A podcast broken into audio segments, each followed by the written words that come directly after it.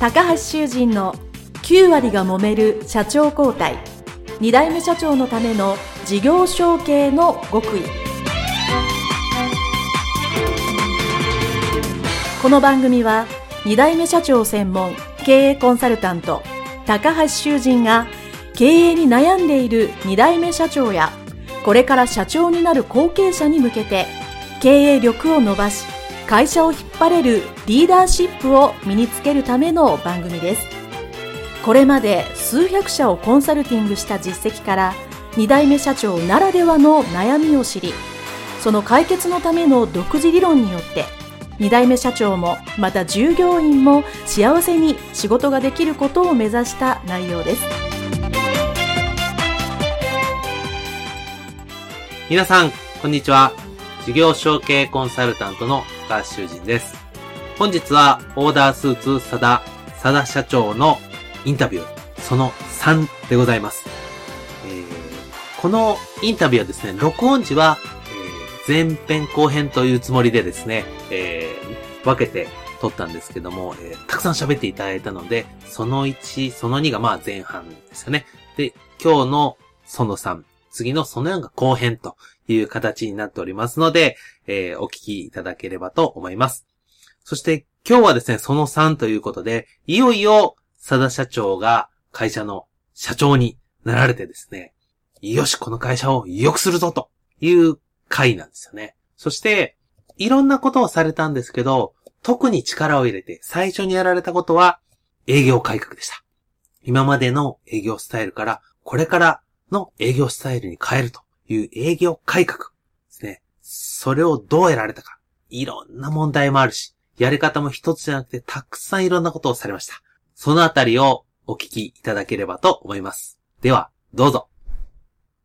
皆さん、こんにちは。事業承継コンサルタントの高橋修人です。本日はオーダースーツ佐田代表取締役社長佐田信孝様の会社にお邪魔しまして、えーインタビュー後半でございます。えー佐田社長どうぞよろしくお願いいたします。よろしくお願いします。はい、えー前半でですね、えー会社に戻られて、まあ、はいえー後継者時代ということで大変ご苦労されたというお話を、えーお聞きしまして、まあ、えーその後ですね、えーいよいよ、えー社長と4代目の社長になられてから、はい。ということのお話を今回伺いたいと思います。で、まあ、多くの私もえーインタビューさせていただいた後継者、後継社長の皆さんもですね、お聞きしているのは、まあ、自分が後継者の時は当然自分の会社、社長になったらこんなんやろうなと思って、えー一生懸命やっていたわけですけど、いざ社長になると、そういう、ちょっとイメージと違ったと。ここが違うぞということがよくあるというふうにお聞きしてるんですけど、えー佐田社長の場合は何か、まあね、かなり、あの、後継者時代でも、あの、社内の改革をされたんですけど、いざ社長になると、ちょっとい思ってたり違ったなっていうのは、どんなことがあったでしょうか？正直、はい私は、えー、社長になって、はい。そんなに違和感がなかったんですよ。はい。えー、もともと、まあ、はい後継者という立ち位置だった時から、はい。まあ、営業部隊とうん北京工場を、まあ、どちらかというと任せてもらい、まあ、はい両方現場ですよね。はい。で、父が、あの、どちらかというと金融機う関、ん。えー対策を、はい。えーやっていってくれるというような、あの、役割分担ではい。やっていまして、はい。で、まあ、戻って1年半ぐらいしたタイミングで、いや、あの、若社長が社長になった方がいいから、うんあの、まあ、変わってくださいと。金融機関から言われ金融て、機関から言われたんですね。父もちょっと複雑な顔してましたけども、そうですあの、よね。変わろうと。はい。言って変わったんですが、はい変わりましたが、肩書きが、えー、社長と、まあ、あの、営業統括みたいなポストだったんですけど、はい。という呼び方から、えー会長と社長という呼び方に変わっただけで、役割分担全く一緒だったんですよ。なるほど、その当時はそうなんですね。なので、あのー全部自分でやるようになってみたらと。はい。えーまあ、それも比較的、あの、絡みながらやってたので、うんあのーまあ、父が金融機関対策をしてくれて、はい。時間稼ぎをしてる間に、えー現場を私が動かして会社を黒字化するんだとはい。いんんんう役割分担で、そういう、まあ、はい。えーお父様との話というか、まうんあ、暗黙のはい了解の含めてできてたということですよね。そうですね。うんはい。。実際その、えー社長になられて、えーまあその、現場として、えーいくつか、あの、まあ改革というか、新しいことをされたと思うんですけど、はい。まあたくさんあると思うんですけど、なんか一つ、あの、読者の皆さんに分かるような部分があれば教えていただいてもいいですか？そうですね。えっと、まあ、あのーとにかくだから私は営業改革を、あのーしました。自分も東レ時代営業でしたんで、はい。で、この営業を見たときに、あの、まあ、御用機器の営業だったんですね。はい。まあ、あの、総合という、もう、社内の売り上げの半分を占めるうん。大手取引先があり、うんで、テイラーさんの中にももう主要なところが、あの、もういくつか指折り数えられるようなところが、もう会社のキャパのほとんどを埋めてくれているとうんいう状態ですと、まあ、そこにいかにこう、上手に、あの、取り入って、うん。えー関係を作ってはい。仕事をいただいてくるかというのが、まあ、メインの仕事の、あの、営業部隊だったので、はい。まあ、受注が足りなくて、仕事をもっと取ってこなくてはと言っても、もうとにかく既存のその、今のお客様に、うん。まあ、あの、頭を下げて、はい。えーこれだけの値段を下げますからお仕事をもう少しくださいとうん。いうことだけを繰り返している営業だったので、はい。その、まあ、だから私はその御用機器営業だっていうふうに言ったんですけど、うんその御用機器営業を、あの、提案営業、提案できる営業に、えー変わらなければ、この会社には未来はないということで、はい。まあ、その、あの、方針に従って、えーまあ、営業部隊の意識を、まあ、変えていきました。うんでまあ、なんでそれやらなきゃいけないかというと、まあ、会社には予算があって、うんその予算を達成しないと、うん金融機関からの信用もどんどんなくなっていくし、うん今だって借金返済待ってもらってるんだから、うんいずれ切られると。はい。だその予算を達成していくためには、うん既存のお客様に、えーとの関係を強化していくだけでは、もう今、状況見てわかるでしょ、皆さんもと。うん全然仕事足りないじゃないですかと。だから、新しいお客さんを開拓しなきゃいけないし、うん既存のお客さんにもその頭を下げてお仕事くださいじゃなくて、こういうことをやりますので、うんお客様からも仕事をいただくというような、そのウィンウィンになるような提案をできなかったら、お客さんだって飲んでくれないと。うんで、万が一もらったって結局大赤字の仕事を増やすだけだと。それは今の状況だと。だから御用機器営業をここでやめうん、提案営業と新規開拓をうんできる営業部隊に皆さんなってくださいと言って、えー、営業の改革をスタートして、うんこれは父もやっぱり、あの、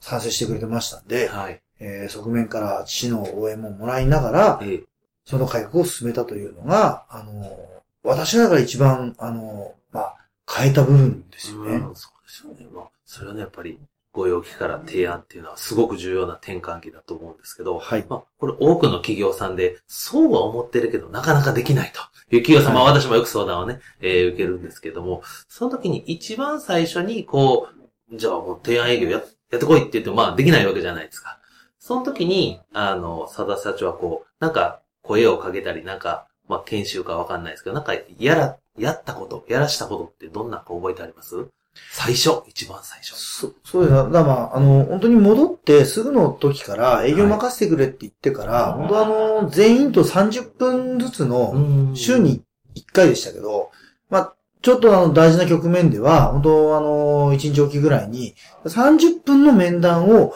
あの、繰り返してたんですよ。うんその中、で、まあ、さっき、まあ、言っていただいた内容ですと、あの、まあ、こういう提案を、あの、持ってってみようですとか、うん。提案資料なんかも作ったことがないメンバーだったんで、えーそうういうまあ提案資料や、そはい。のまあお手紙文ですとか、な、なぜ、あの、まあ今の値段だとおお仕事が赤字になって、ん、えーしまっているか、うん。で、中国製品をなぜうちの会社が売りたいと、あの、思っているか、そういったことを、まあそういう文章を書いたりするのって結構、あの、苦手ではない方だったんで、うん。そういうものを作って、はい。えー持っていってもらい、うん。であとはやっぱり、あの、結局は自分で出ていくしかないですよね。うん。大事な局面では、ああ、もう、社長、一緒にまあ、そのこれ営業統括ですかね、はえもう責任者が行くっていうことですよね。一緒に行って、あのーまあ、最初から自分が全部喋るんじゃなくて、あの、事前にその30分のミーティングで、えー打ち合わせした内容を現場で、えー実行しているかどうかをこっちで分けてまあ見てると、まあ、全然あの、その通りになってないわけですよね。話すって言ったじゃないですか、今日こそ、みたいな。うん。何にも言わないで帰ってきてるじゃないですか、みたいな。いや、あの雰囲気じゃ言えないでしょ、みたいな。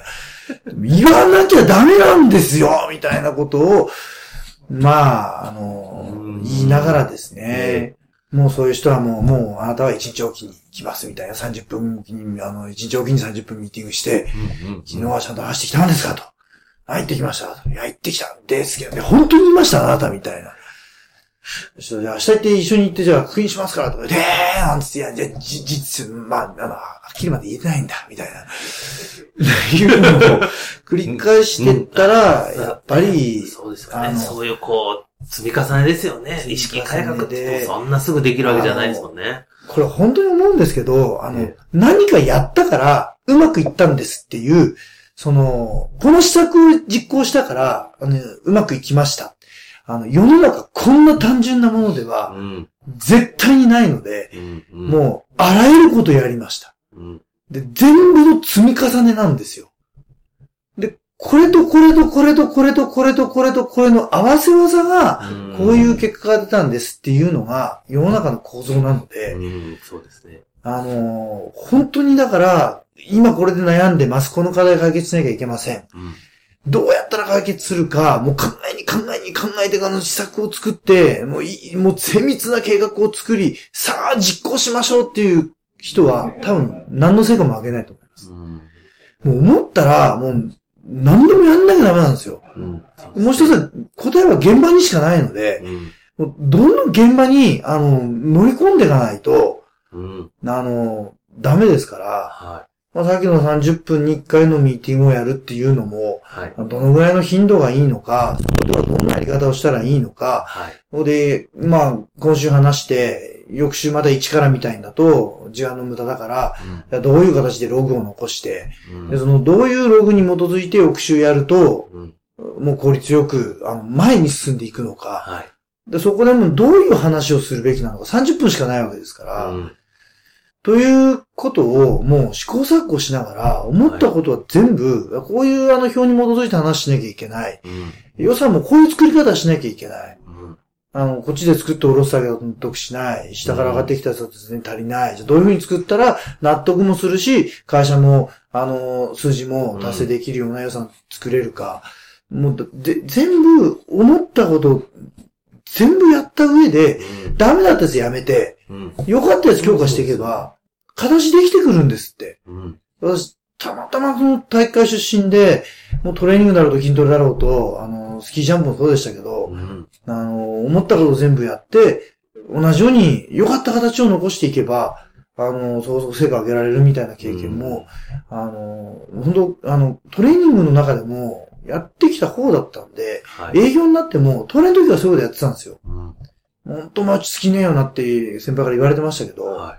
あの、それをやっぱり自分の会社に戻ってきても、あの、営業の、あの本当にあの、ご用聞き営業しかできないと、うちの営業は現段階ではと。あの、笑顔振りまいて帰ってくると。で、これを変えようと思った時も、あ思いつくことを、ほん、ほんと全部やりましたね。うんでその結果、まあ、良かったのは、週に1回、あの30分の面談を、まあまあ言うと、ちゃんとログを残しながら、あの、やったっていうのは、あの、成果を上げましたし、うん。だから営業が持っていく資料やはい。お手紙というのの、をまあこっちで、まあ構成してあげたり、なるべく作ってあげたり、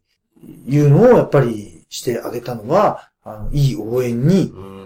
なったでしょうし、いや、中国製品がうち持ってるんです、安いんです、安いんです、安いんですが提案してないんで、うん。違うと。あの、今のままだと、既製品がどんどんこうなってきてる中で、オーダースーツだけ高かったら、この、この業界自体がなくなると。うん。この業界が残るためには、既製品と同じとは言わないけども、同じぐらいの、少し高いぐらいで、うん。オーダースーツが作れるっていう背景を、うん。我々として作らなかったら、もうテーラーだろうがメーカーだろうが、この業界自体が吹っ飛んだら、うん。どっちみち生き残っていけなくなるでしょうと。うん。今の日本の加工賃ではそういうことはできないと。だから我々は中国に進出し、中国に莫大な投資を、大きなリスクを負って投資をし、人材の教育もちみちを上げてやってきて、今のレベルまで来たんですと。これをだから使ってください。この業界のためにと。こういう話しなきゃダメなんだよみたいな話をして、そういうお手紙を作って、はいまあ、渡して、ええで、あの、で私も今、さらさらと話してますけど、これも私もいろんな言い方そこでしてみて、うんで、あの、お客さんの顔色見て、で、ああ、あの、若社長、あの、今日、今日の話良かったですよ。あの、あの気難しいなんとかさんが、意外と感動してましたよ、あれ、みたいな。っていう話を、まあ、残して、はい。でまた次のところでも似たような話をして、で、あの、次今度付け加えてみたら、なんか反応が薄くなった。この話とこの話加えてしてみたら、今度なんか、なんか、んなんか涙ぐんでませんでした、なんとかさん、みたいな。社長の話やっぱすごいな、みたいな。のをやっぱり繰り返して試行錯誤して、良かったやつ残していけば、いい形になってるわけじゃないですか。で、あの、自分がいけないときは、なるべくその手紙を持ってってもらってう、ん。それ何度も書き直しましたし、っていうことをやってった結果、まあ、まあ、さっき言いましたけど、その、30分の面談もいろん。なやり方うん。試した結果、あの、すごく良くなりましたし、はい。あの、そういう資料や手紙も持たせてあげた。うんまあそのセールストークじゃないですけど、その提案トークみたいのも、ちょっとこういうことをもっと言っていこうよみたいな話をそこで授けてあげられたのが、意外とこう、いい結果に。で、最初そういうことを言っても、誰もその通りやんないですし、そうですよね。はいあの、興味も示さなかったんですけど、うんまあ、さっきも言いましたが、あのーまあ、成果が、少し出る事象が見えてきた瞬間に変わるので、うんで、それってまあよく、その、物事って、この、なんか成果が、努力と成果が、この比例曲線上には出てきませんよね、と。そうですね。本当の、すあの、す水面上ずるずるずるずる進んでて、ある時突然ポーンと成果って出ますよね。そうですね。はい。この転換点の話さっき今聞かれましたけど、これがいつ来るかって、うん苦しんでる時ってわかんないんですけど、大体の人って諦めちゃうんですよね。うん。うん。だからもう、私はもう試行錯誤、PDCA サイクルを高速で回しながらやり続けることが最も大事だと思ってるので、それを、まあ、目的はね、営業の意識改革、営業の提案営業を営業ができるようにすること。これを見失わずに、まあ、あらゆる手数を尽くして、えー PTCA サイクルを回していけば、まあ、成果って出てくるんじゃないかなと思うんですよね。はい。はい。ということで、その3は、ここまでとなります。ね、営業改革をするのに、いろんなことをね、されてましたね。あの、インタビューの中でも私お話ししたんですけど、やっぱり今までは御用聞きっておっしゃってましたけど、えーお客様のとこに顧客先に出向いて、その意向を聞いて、それをこちらに反映さす。というね、まあ、ある種受け身の営業から、今度は提案、こういうようにしましょうよ、こうしましょうよ、っていうですね、提案をしていくというのはですね、すごく大変なんですよね。どの会社さんも、えー事業承継にあたって営業を改善するとき必ずこの壁にぶち当たります。その時に、佐田長いろんなことされてました。で、その中で一つ、おっしゃっていたのはやっぱり、面談を繰り返し繰り返して、して、その中で、どうやったら提案で営業ができるだろうか。一緒に考えて。もちろん、手伝うとか一緒に手伝って。なんなら最後出かけるときですね、あの、顧客先に行くときは、最後一緒についていく。ね、そこまでやるんだというやっぱ姿勢が、最終的に営業の改革につながったと、私、思いますね。やっぱそこで、単に、売上の数字の話をするんじゃなくて、この会社の未来とか、えー、なんだろうね、その、業界ですね、このままでは、この業界自体がなくなってしまうんだというような理念とか展望をですね、もう熱量を持ってね、熱く喋られるというところにですね、やっぱり改革を進めていけたものがあると思うんですね。決して数字、理論だけではない。ね、それも大切ですけど、それと同時に、理念とか、思いとか、熱量、この両方が必要なんだなっていうのを改めて感じたインタビューのその3でございました。はいそれでは、今回これにて終了しまして、次回いよいよ最終回、インタビューその4でございますので、楽しみにしておいてください。それでは、失礼いたします。